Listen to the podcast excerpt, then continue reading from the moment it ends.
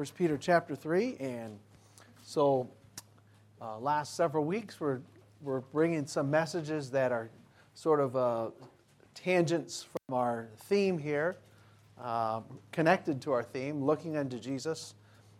And we wanted to look unto Jesus to get assurance of our salvation. So, we looked at some scriptures that relate to that a few weeks ago. And then last week, we want to look unto Jesus in the aspect of looking to his comforter. Jesus said that when he left, he would give the Holy Spirit, that is, his comforter, to all believers, beginning in the first century and every year since. Uh, anybody who trusts Jesus as their Savior can depend on him by means of depending on the Holy Spirit that he has given us, that comes to dwell in us after we are saved.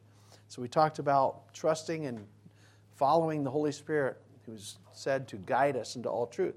Looking unto Jesus in that way. Now we're going to look unto Jesus in another aspect that you'll just see in a moment here. But first, let's read the text. 1 Peter 2, verses 18 to 25, and I'll just let you know on this subject, I'm kind of like in kindergarten and first grade. I'm not highly experienced, but, uh, but I do know it's necessary to, uh, to learn this and practice exactly what's being said. 1 Peter chapter 2, verses 18 to 25 is what we're going to read, and then we'll end up walking through just about every verse. We won't spend a ton of time on them, but we'll walk through every one and give you the gist of it. Here we go 1 Peter 2, verse 18. Peter's writing to Christians, servants, that means employees, be subject to your masters, that is, your employers. Servants, be subject to your masters with all fear, not only to the good and gentle, but also to the froward. for this is thankworthy. If a man for conscience toward God endure grief, suffering wrongfully, for what glory is it if, when ye be buffeted for your faults, you take it patiently? But if, when you do well and suffer for it, ye take it patiently, this is acceptable with God. for even hereunto were ye called, because Christ also suffered for us, leaving us an example that ye should follow his steps, who did no sin, neither was guile found in his mouth, who, when he was reviled, reviled not again. When he suffered, he threatened not, but committed himself to him that judgeth righteously, who his own self bare our sins in his own body on the tree, that we, being dead to sins, should live unto righteousness, by whose stripes ye were healed. For ye were as sheep going astray, but now are ye returned unto the, unto the shepherd and bishop of your souls. So here's the subject. The subject reminds me of uh, something I learned about our one of our, probably our most famous astronaut that we've had in the United States is uh, Neil Armstrong. And Neil Armstrong actually died 10 years ago, uh, 2012, at the age of uh, 82. And uh, these guys were incredible, especially, I don't know the current astronauts, like Neil Armstrong and Buzz Aldrin, and some of these guys were, I mean, incredibly intelligent. And some of the things they had to do when they're in space is kind of like uh, hand, you had to figure out, uh, you had to be able to do your own math in case the computers don't work. And that's basically what it was if you read about some of their history. Neil Armstrong was an astronaut, he was an aerospace engineer. Uh, he was a Navy fighter pilot also during, he, he did 78 combat missions over North Korea uh, in that day. And he also became a university professor.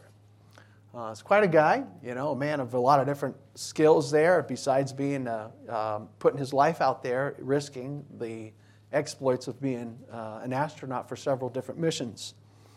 Of course, he was the first man, technically the first man to walk on the moon, shortly after Buzz Aldrin was right after him walking on the moon.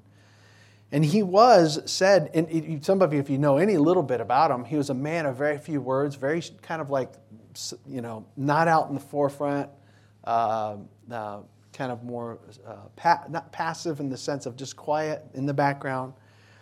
But even though he was a man of few words, he uttered some of the most famous words, right? When he stepped on the moon, he said, That's one small step for man, one giant leap for mankind. And so he's trying to basically help, uh, say, give credit to those who mankind who helped get them there, his whole uh, NASA team and everything.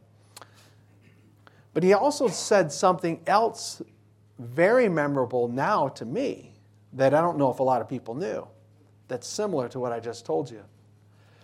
Uh, sometime after he did the, the lunar or the Apollo 11 um, mission and the lunar landing and, and the walk on the moon, I don't know how many years after, I don't, but some time, some years or some length of time after that, he actually took a trip to Israel. And in the trip to Israel, he uh, was uh, guided by an archaeologist named Meir Ben Dov, uh, Israeli. Meir Ben Dov. He was one of the excavators at the southern Temple Mount. And now, the temple there would have been the temple that was in Jesus' day. And uh, I've not been to the Holy Land. A few people, maybe one or two people in here have. But when they are excavating it, they're finding the old ruins of the temple that was in Jesus' day. Now, most of it was destroyed. But so here he is, Neil Armstrong in Israel, being guided, probably with some other people, by this well known archaeologist to this area, this newly excavated area of southern Temple Mount. Neil Armstrong asked his, uh, the archaeologist, who was also his tour guide, he asked the archaeologist to point out the place where Jesus, uh, where Jesus would have walked. Because uh, Jesus went to that temple several times. He frequented that temple. That was where a lot of messages went out, even the early church went there. So he asked, hey, where would be a place in this area of the temple where Jesus walked? So Ben Dov, the archaeologist, took him to the Hulda gates and showed him the recently the most recently excavated southern steps of this temple. Armstrong asked the archaeologist, he says, Would these be the original steps that um, Jesus would have walked on? The archaeologist said, Yes. Armstrong again said, and by the way, this story is confirmed by two sources, so I'm not trying to pull out some sketchy thing. Armstrong asked him again. So he says, So Jesus stepped right here on these steps. And the archaeologist said, Yes. And I want to add another thing. Um, I don't think Armstrong, Armstrong never gave a clear testimony of Christ, as a side note. But, anyways, he's interested in this. Are these really the steps Jesus walked on? And the archaeologist said, Yes. To this, Armstrong replied, I have to tell you, I am more excited stepping on these stones than I was stepping on the moon. That's quite a statement. And again, that's a statement from a man who called himself a deist. That means he never confessed Christ publicly. But he was interested in this moment of this famous person, in the places that this famous person, the God man, our Savior, walked. And he was excited to be able, I'm going to put my step foot where he, he was on this step, and on this step, and on this step. Wow, I'm more excited to step on these stones than I was stepping on the moon. Again, that was confirmed on two different sources. One of them was uh, a book Thomas Friedman wrote from Beirut to Jerusalem. You know, the scripture, so this Bible, in our scripture today, written by Peter under inspiration of God, says, look at the verse, verse 21. For even hereunto were ye called, verse 21, because Christ also suffered, us, suffered for us, leaving us an example that ye should follow his steps. Now, Peter's not saying to all the Christians, hey, you need to get yourself to Jerusalem and you need to start tracing the literal physical steps of Jesus. Find those spots where he was at the Temple Mount and go find the, uh, the shores of Galilee and try to retrace those and put your foot down there and go by the in Samaria and go next to the uh, Jacob's well and step right over there and sit right there. He's not saying that to actually kind of in a almost superstitious way get your feet with your fingers crossed and some lucky charm and go over to where Jesus lived. Don't do that. He's not saying to do that. He's telling us to follow his steps, though. You see that? He's telling us to follow his steps in a certain matter, a particular matter. He's not saying, hey, do you eat like Jesus ate. That doesn't matter how he ate. He's not saying, hey, comb your hair like Jesus combed his hair. We don't know how that was. He's saying follow his steps in a certain particular matter. And the matter that he's talking about is a matter of processing injustice. Jesus had to process injustice. And in that context, he says, you're going to have to copy how he did it. Jesus processed suffering wrongfully, and he responded a certain way to wrongful treatment. And Peter says we need to follow his steps in what he did there. Um, enduring grief, suffering wrongfully. You know, the, the book of Peter, uh, this isn't just an isolated thought here. If you actually to study the book of Peter, it's almost about in every chapter. I, in fact, I did find in every chapter, Peter mentions Christian suffering at some level. What was happening? This is a book. Again, this is a book of books. First Peter is a book within the, in the book of the Bible. And he was written to, to Christians scattered in the region. I can't remember the region, but there was a region of that part of the world and he wrote it to different churches and Christians scattered in that region that he knew were uh, being persecuted and having their faith tried, having their faith tested. Yeah, it's nice to have faith. Now the enemies are testing it and treating them bad. So Peter writes to encourage them, tell them about the trial of their faith, and telling them not to, if any man suffer as a Christian, let him not be ashamed, like we heard, being not being ashamed. If any man suffer as a Christian, let him not be ashamed, but glorify God in this matter. This was a theme in the book of 1 Peter of Christian suffering. And one of the things that Peter kind of gives to us as a solution is what, what was Jesus' steps when he was suffering wrongfully? What was his steps? And that's what we're going to look at. We're going to look at a couple preliminary things here in the Bible. Look at verse 18. The context of this first verse really is talking about, it looks like the first thought would be in the context of workplace. Um, the fact that injustice happens and it will happen, even in Peter acknowledges it that it happens in the workplace. Look at verse 18. Servants, be subject, that is, you know, submit to your own employers. Be subject to your masters with all fear. That is, have, you know, if you are an employee, you have an employer, you submit to them. That's how it works, and do it with respect. Servants, be subject to your masters with all fear. Not only to the good guys. Not, don't just be that way to the good and the gentle, but also to the froward. Froward means that's a bad boss. That's a bad boss. Now, I'm not telling anybody to stay in a bad job if you don't have an opportunity to move. I'm not telling anybody that. Or if you're literally being abused to just sit there and be a punching bag. I'm not telling you to do that. But he's saying you need, we, need to, we need to be um, good, uh, a good employee to even those. But he was, and then he goes on to say about enduring grief, verse 19, suffering wrongfully. The idea is that you might be in a work scenario where it's, man, there's a lot of things that just aren't fair. I shouldn't have to have all this junk thrown on me and it's not on that person. What, are, they, are they disfavoring me? Are they showing favor to this person? And Peter says, You're going to have to, at times, endure grief and suffer wrongfully. And he acknowledges that. Peter acknowledges the fact that we have to deal with injustice in this world, unfair treatment. Don't you?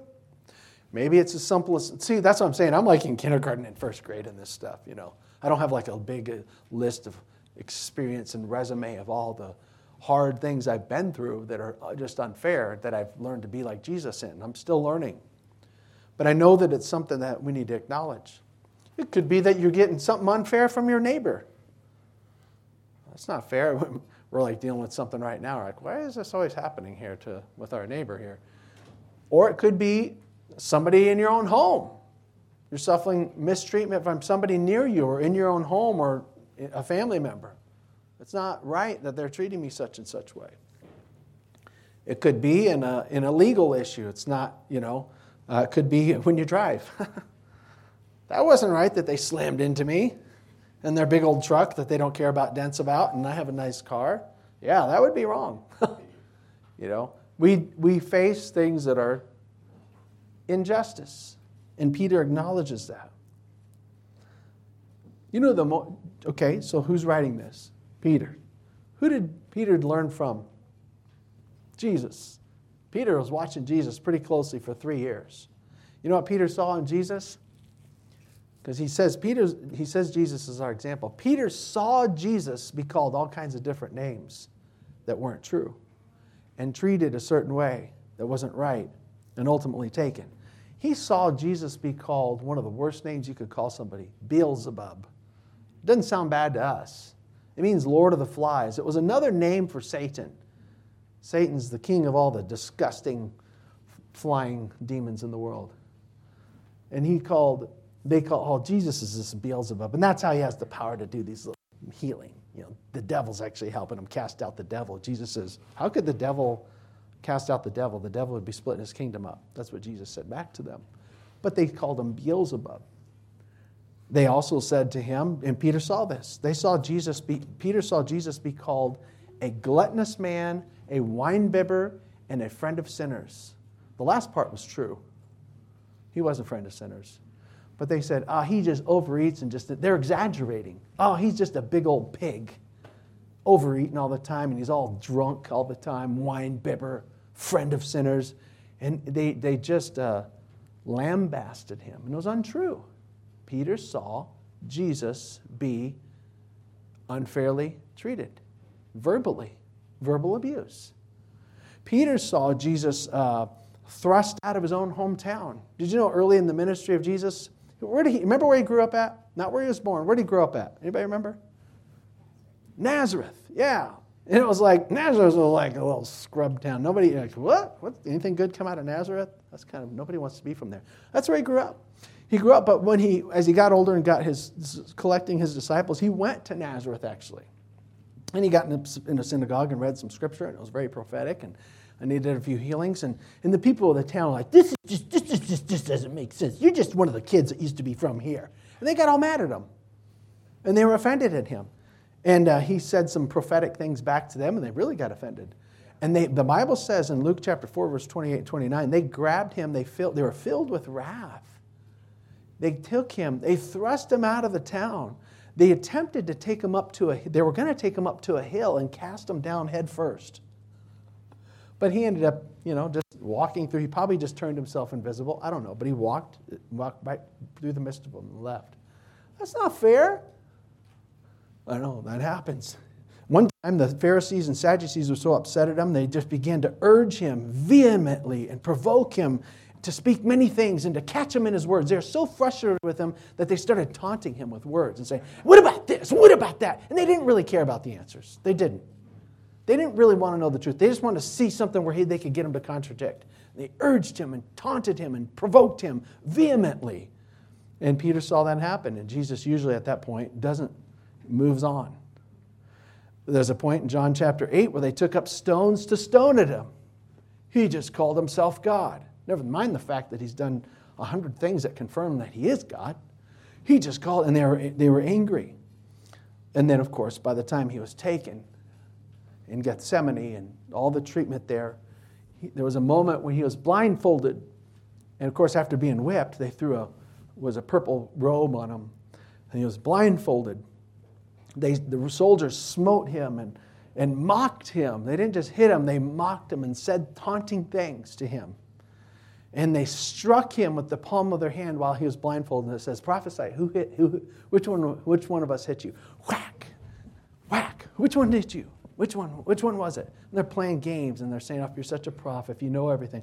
And he didn't respond. By and large, Jesus said very little during those times. And then many other things blasphemy, blasphemously spake they against him. Don't you hate it if somebody speaks something bad against you? You're just like, you want to go out and sort everything out, you know? Or somebody mistreats you. I don't like it either. But Peter saw all those things firsthand, and he saw Jesus' response to suffering. And now he says, We are called, hereunto were ye called, verse 21, that ye should follow, leaving us, Christ left us an example, that ye should follow his steps. And so that's what we're going to look at today. We're basically looking unto Jesus so that in, we want to follow his steps during times of injustice following Jesus' steps in times of injustice? Is anybody, you don't have to answer me, is anybody enduring at some level? Maybe most of us is probably small. Maybe it's big. I don't know. moments of injustice right now or just recently, if we continue to be just Christians like we ought to be, it, injustice will come because the world is not fair. But here we are. Here we are. We're right in Peter. Peter dealt with, Peter saw it. Peter dealt with it himself. Look at a couple more preliminary things before we get to our main points. Look at verse 19. Peter says this is a thankworthy thing if we meant if we process this properly. He says it's thankworthy. Look at verse 19. For this is thankworthy if a man for conscience toward God endure grief, suffering wrongfully. That is, Peter saying, hey, this is commendable if you learn to process unfair scenarios with a Godward uh, consciousness for God and with God in mind and because of the Lord. It's thankworthy. That means it's commendable, it's meritorious. Notice what he also says. Look at verse 20. Peter says, in this matter of processing injustice, verse 20, he says it's to be distinguished from just punishments. In other words, don't make a don't make a don't confuse this that you should make a distinction between your just deserts and your unjust deserts. What look what he says, verse 20. For what glory is it if when ye be buffeted for your faults? That's a just desert, right? What glory is it? What do you, do you deserve to be applauded if when you're buffeted, that is, you're punished for your own legitimate faults, uh, you take it patiently? Should somebody applaud you and say, good job, because you took, you, you, you did a speeding, you, you did speeding 15 miles over the speed limit in a school zone, and you got hit with a double fine and you paid the ticket. Should anybody say, good job? No. You take it patiently, take it patiently and pay it. You're not a victim, you know, at all. No mistreatment there. You just made things right. He says, if you, in other words, if you, you know, don't look, don't complain about that. He goes, but if you, if you do well and you suffer for it, ah, and then you take it patiently, ah, this is acceptable to God. You know, we should, this is a, this is an American issue here. We think it's unfair. We think we should be able to borrow a ton of money and not pay it for a long time and then complain when get late fees and, and interest rates. You think that's unfair? You saw the contract, you saw the stuff, you borrowed the money, and you're going to complain that they're charging you interest and you got late fees because you're not paying on time? That's not unfair. You should be buffeted for your faults, and so should I if I do that. That's not unfair. See, we think as a there's there'll be a lawyer. There's always a lawyer out there that thinks you're a victim. You'll find one. But sometimes, like, am I a victim in God's eyes? If I do something, if I borrow money and I don't pay it back according to my agreement and I'm held to a fine, then it's my issue. And that person's not a bad guy. I just have to deal with my issue. If you be buffeted for your faults, you take it patiently. Kids, if you're lying and mom and dad caught it and they ground you, that's exactly what you deserve. Don't complain about it. If you were stealing something and they caught it and you have to pay back, did you know if, if you ever steal something, say if you stole something that was $4 and maybe you ate the food, it was food or something, candy. You know, your parents have the right to actually make you pay back more than that. If you go with the Bible, I think it's like three or four times. You go with the Old Testament law. But even if they just said, hey, you ate $4 worth of candy and you stole it, you need to at least pay us back $4. That's actually mercy. And if you have to do that, you take it patiently. You're being buffeted for your faults, and so don't complain. And it doesn't categorize as unjust treatment. All right? So this is something we Americans need to get a hold of because we're like, we just need to deal with dealing with the un, dealing with our own just deserts, let alone graduate a little bit and come over to here to dealing with doing right and getting unjust things. See, we're all in kindergarten, I think. I know definitely I am in this issue. All right, so what's he saying? All right, um, what glory is it? If you're buffeted for your faults, you take it patiently? No glory, should. But when you do well and you suffer for it and you just roll with it, that's commendable with God. God says, that's above, that's a, that's a, that's a higher quality of response. That reminds me of my son, Jesus, and that's what Peter says. Now we're in verse 21.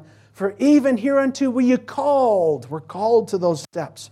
You're not called to go to Jerusalem today and step up the Temple Mount, but you're called to stay where you're at now and walk the steps of patient response to injustice. Verse 21 For even hereunto were you called, because Christ also suffered for us, leaving us an example that ye should follow his steps. Boy, it's easier said than done. Let's go ahead and go to the next slide here, Yannick.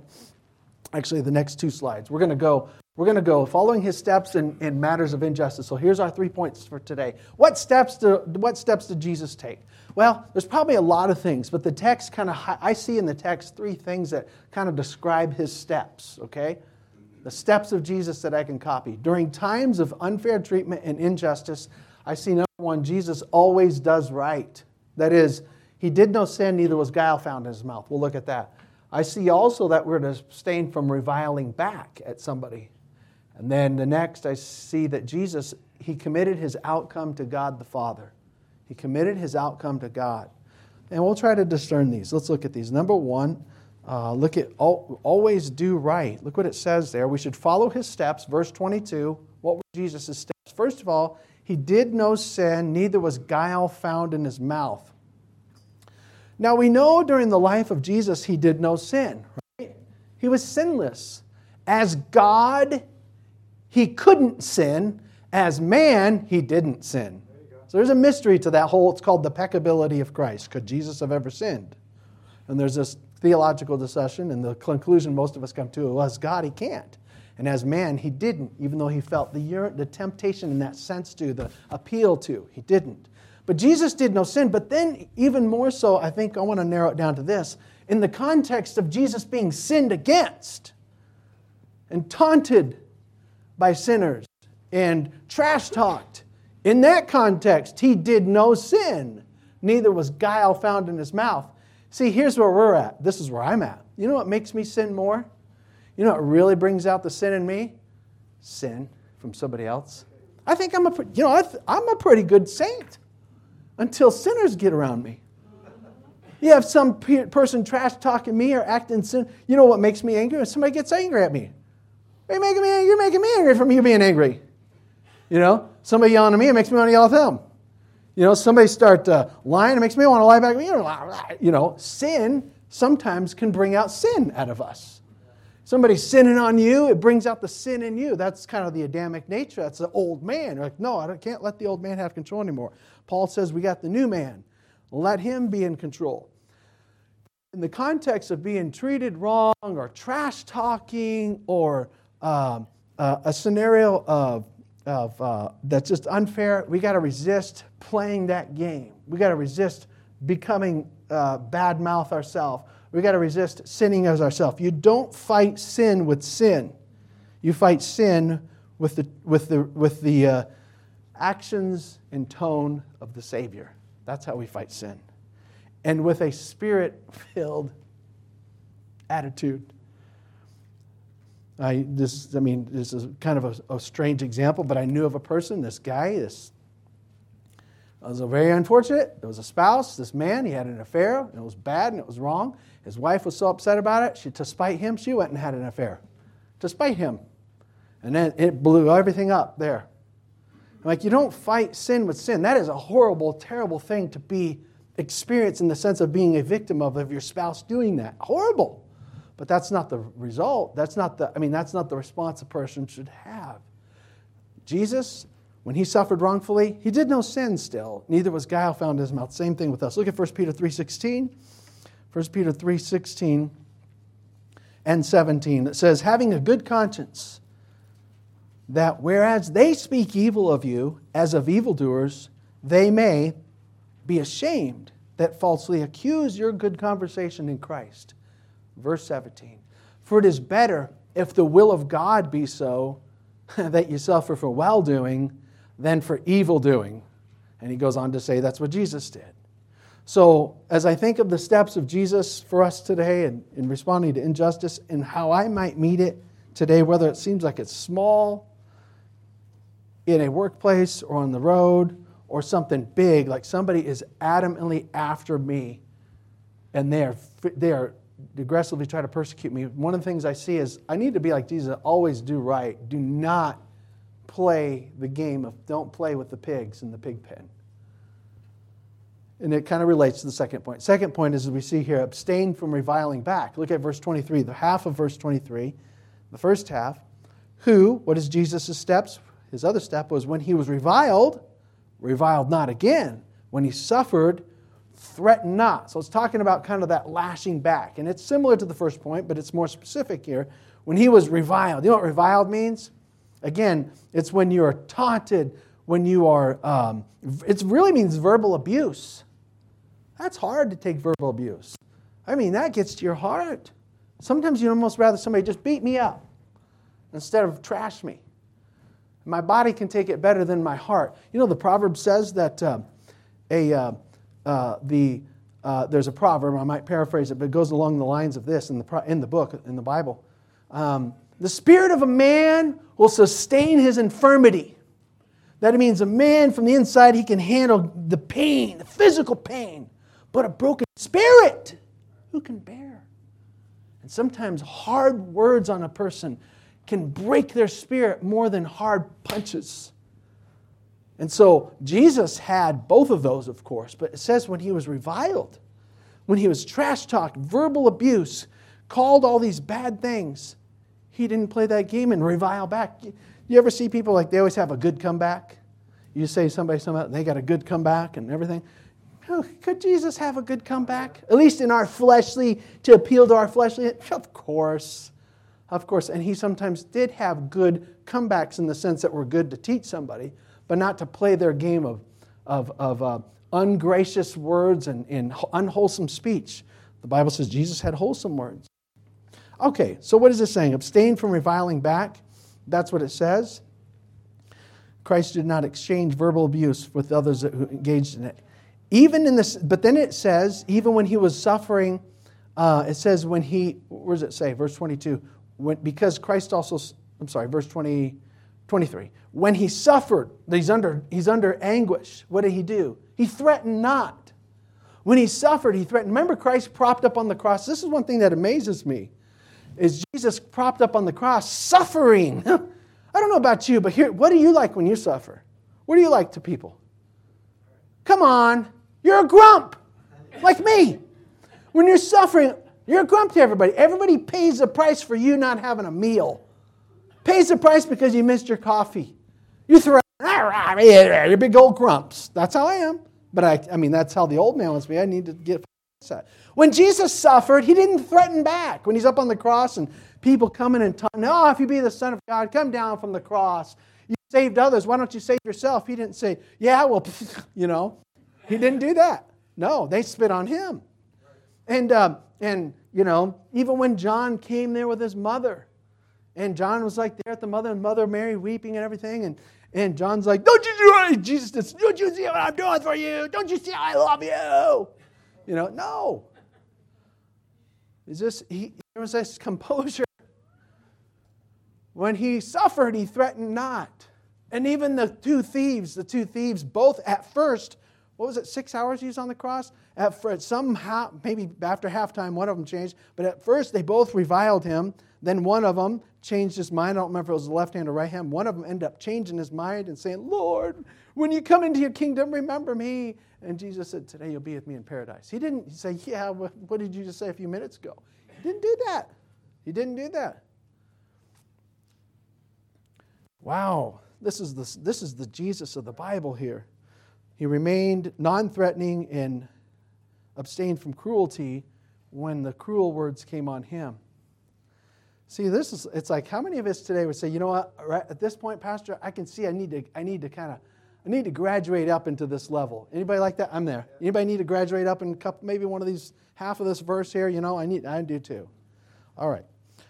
I just heard a testimony of a guy who was an Iranian convert to Christianity. A lot of the Middle East is Muslims.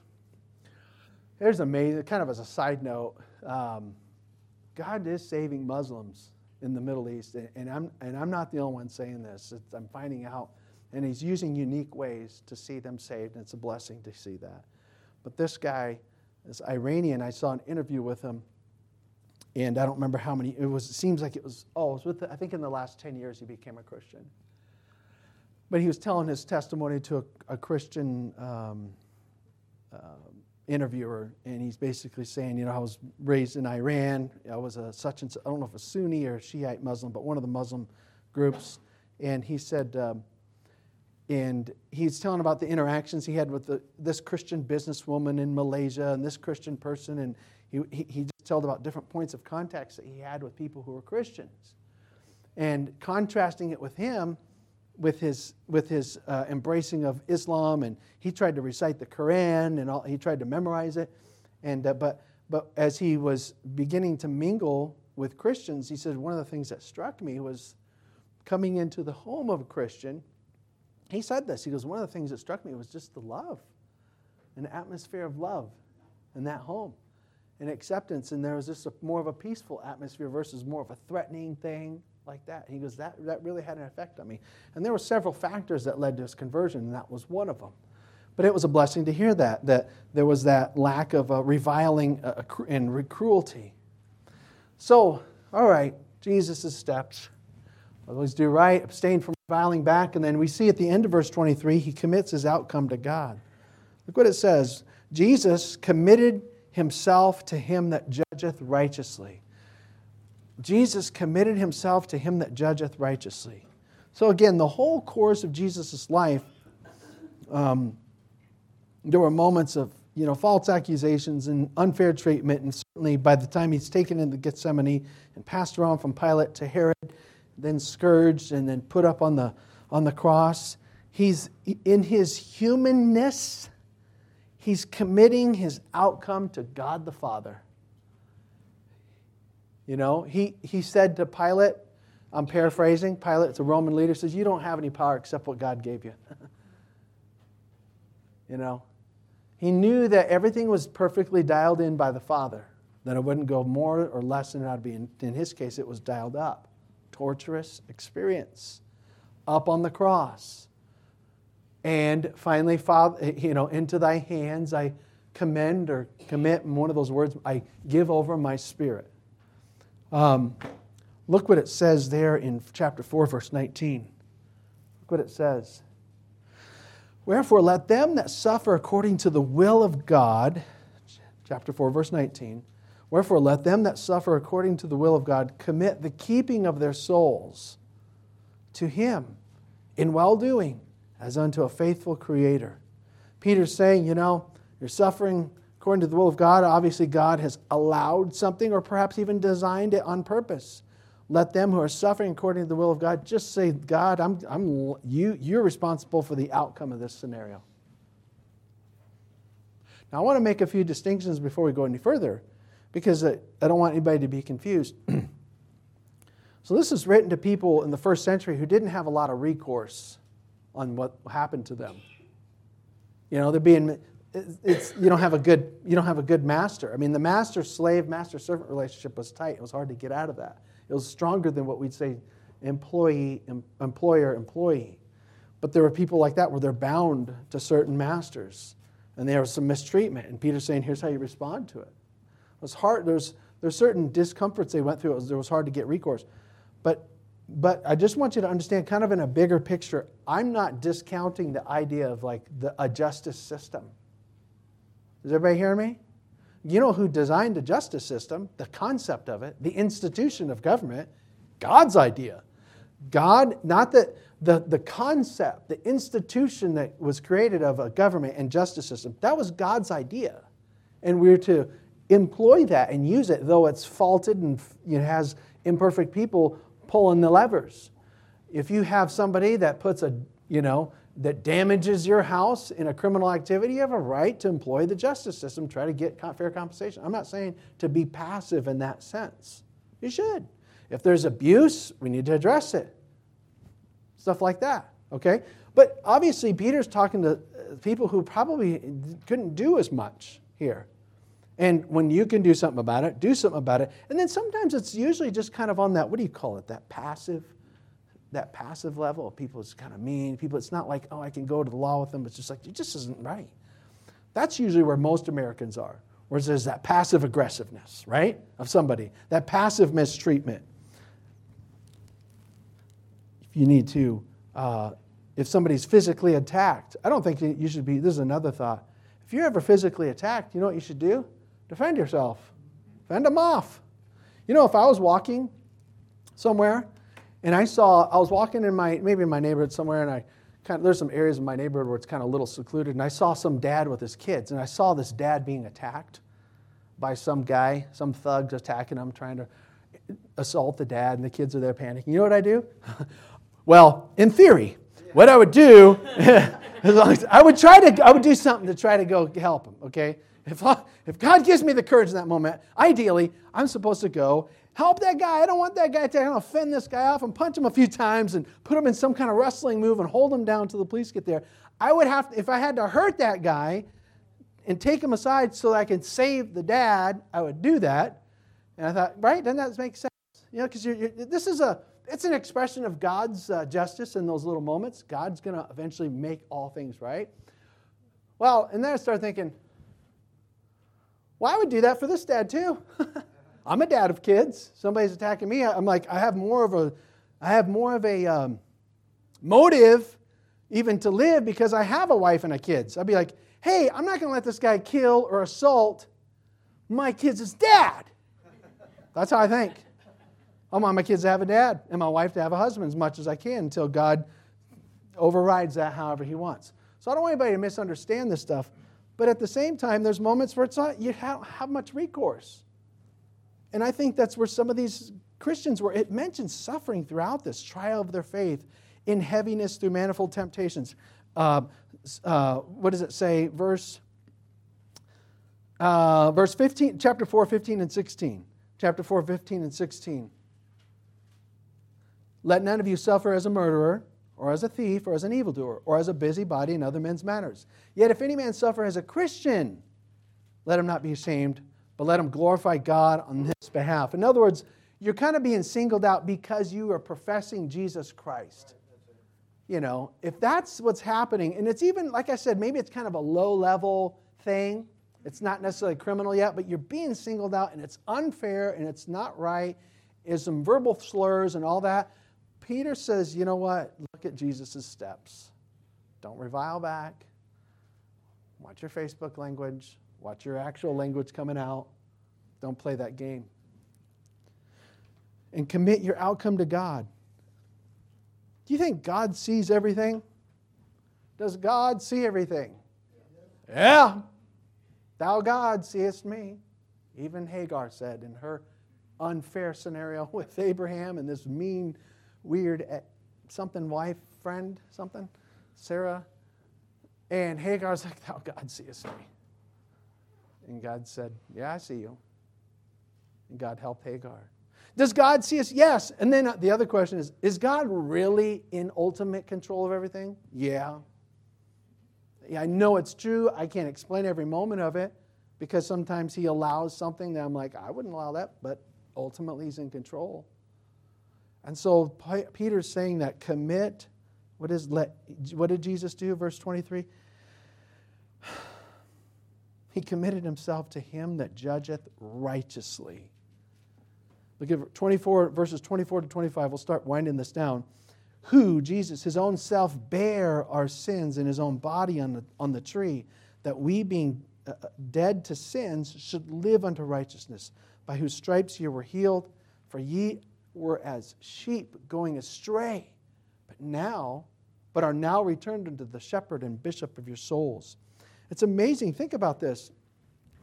Usually, when I, the best good I usually accomplish is when I'm in healthy and I'm strong and I'm, you know, I've had a good night's sleep and I perform good in my sport or I perform good on doing something at work and, and all that stuff. I usually have my best fruits come from my best, um, I, most ideal conditioning. Right? Makes sense, sports wise. You're going to be better in your sport if you're in a good condition, right? Sometimes it's opposite spiritually. Sometimes the best fruits that come in spiritually come in the most non-ideal scenarios. When you're not doing well it's not being you're not being treated well and your health isn't the best. Some of the best fruits come out. Think about this. The greatest thing ever accomplished for you and i was accomplished by a person in his mo- greatest moment of weakness. Jesus, in his weakness, did the best thing for us.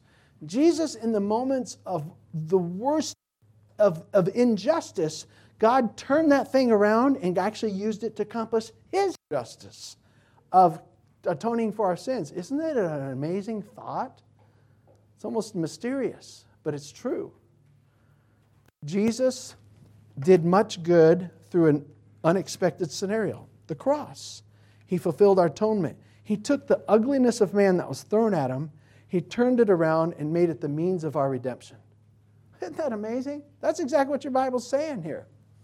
It's like Jesus had lemons thrown at him, and what did he make? Lemonade. He had manure thrown at him, and he made fertilizer and grew something, right? He had stones thrown at him, and he used it to build his church. You know, he just processed the thing that happened. I mean, that's what that's the impression I think Peter's trying to help us see. He's like, look what he did. Look what good came out of this bad thing. And I have to hope the same thing with me. What good can come out of the way I process mistreatment? What good can I make out of somebody who's like, man, they've been such a bad mouth, or they've been unfair, or they've been um, whatever. Can I turn that around like Jesus? And here's some of the steps I'm to take, of course. I read about a guy, a pastor, his name was Robert Chapman, Robert C. Chapman. He was a pastor in the 1800s in England. For decades, he was a, uh, a pastor, and Charles Spurgeon called him one of the saintliest men he had ever known. He actually had never married, he'd been a single his whole life, Robert Chapman. And um, I read that this man was, um, he would go to this one grocer, this one grocery store where there's a grocer, the guy running the grocery store. And this grocer became so upset at, at Pastor Chapman's um, open air preaching. That's what he didn't like. He, this preacher would not just preach inside his building, he'd preach outside, open air preaching. And the grocer didn't like, I don't like this guy, this religious fanatic out there preaching. You know, he didn't like it. And so the grocer became angry at Chapman's open air preaching that he would go and spit on him. For a number of years, that grocer would continue to attack um, Chapman and castigate him. One day, one of Chapman's um, relatives came to visit him in his town there in the, in the area of, is in the greater London area, if I understand right. A Chapman um, was uh, Robert Chapman was actually raised in a wealthy family in a nice area, kind of a cultured place, but he, he went to pastor and live in an area that was more um, uh, impoverished and just modest. He lived under modest means. So he has this wealthy relative that came to visit him, was like, kind of like, why is he still living like this? Why is he like this? So he went to visit his, I don't know if they were cousins or whatever, but this relative came to visit Chapman and visited and stuff, and he was just kind of like examining his, his relative of kind of processing the interesting way he's chosen to live. And, and, uh, but anyways, the relative, when he was going to, before he left, the relative says, you know, I want to get you some things. I, you live pretty simply. I would like to buy you some groceries or something. Can I do that? He's like, sure, because I'd like to buy you a lot of groceries. And so, and uh, Chapman says, I'll let you buy me groceries, but you, you have to go to this one store over here. And he said, Where's that? Well, it's a such and such store. And he pointed him to the one store where the grocer is that he has this issue with. But he didn't tell his relative about that. He says, If you're going to buy me something, you have to buy, because he knew he was going to buy a lot, go to that, go to his store. And that's what they did. The uh, ignorant, the relative ignorant of the previous interactions that he had with the other grocer, he went to the store and he selected a large amount of food, the relative did, a large amount of food, and paid for it and the grocer, back in the day, you could have it, we still now, in a way, you can deliver it, have it delivered. He was to have it, the, the relative says this is to be delivered at such and such place. And so he told the, the, the, the relative told the grocer, he says, You deliver it to this address. This is R.C. Chapman. And the stunned grocer told the visitor, he's like, No, no, you, you, you, must have come, you must have come to the wrong grocery store. You came to the wrong grocery store then. He he says, No, he told me this grocery store at this location that I'm supposed to go to. And uh, th- specifically this one. And the grocer's like, All right. So the grocer had collected the things that were purchased and delivered it, and that, the account goes the grocer arrived at Chapman's house where he broke down in tears and asked for forgiveness. And it says, to my account, that he gave his life to Christ that very day. Isn't that amazing? It is, but in a way, it's not. I mean, you, we follow the steps of Jesus, has a redemptive effect, it has a heart softening effect. And that's what happened to us, right? We see Jesus, what Jesus did on the cross had a redemptive effect on me. He drew me to himself. So we often don't know, here's what I'm concluding we often don't know the good that might be accomplished, even if it's on a small level or on a big level. We often don't know the good we might accomplish when we follow his steps, especially in the context of injustice. It might be something pleasant and redemptive like that.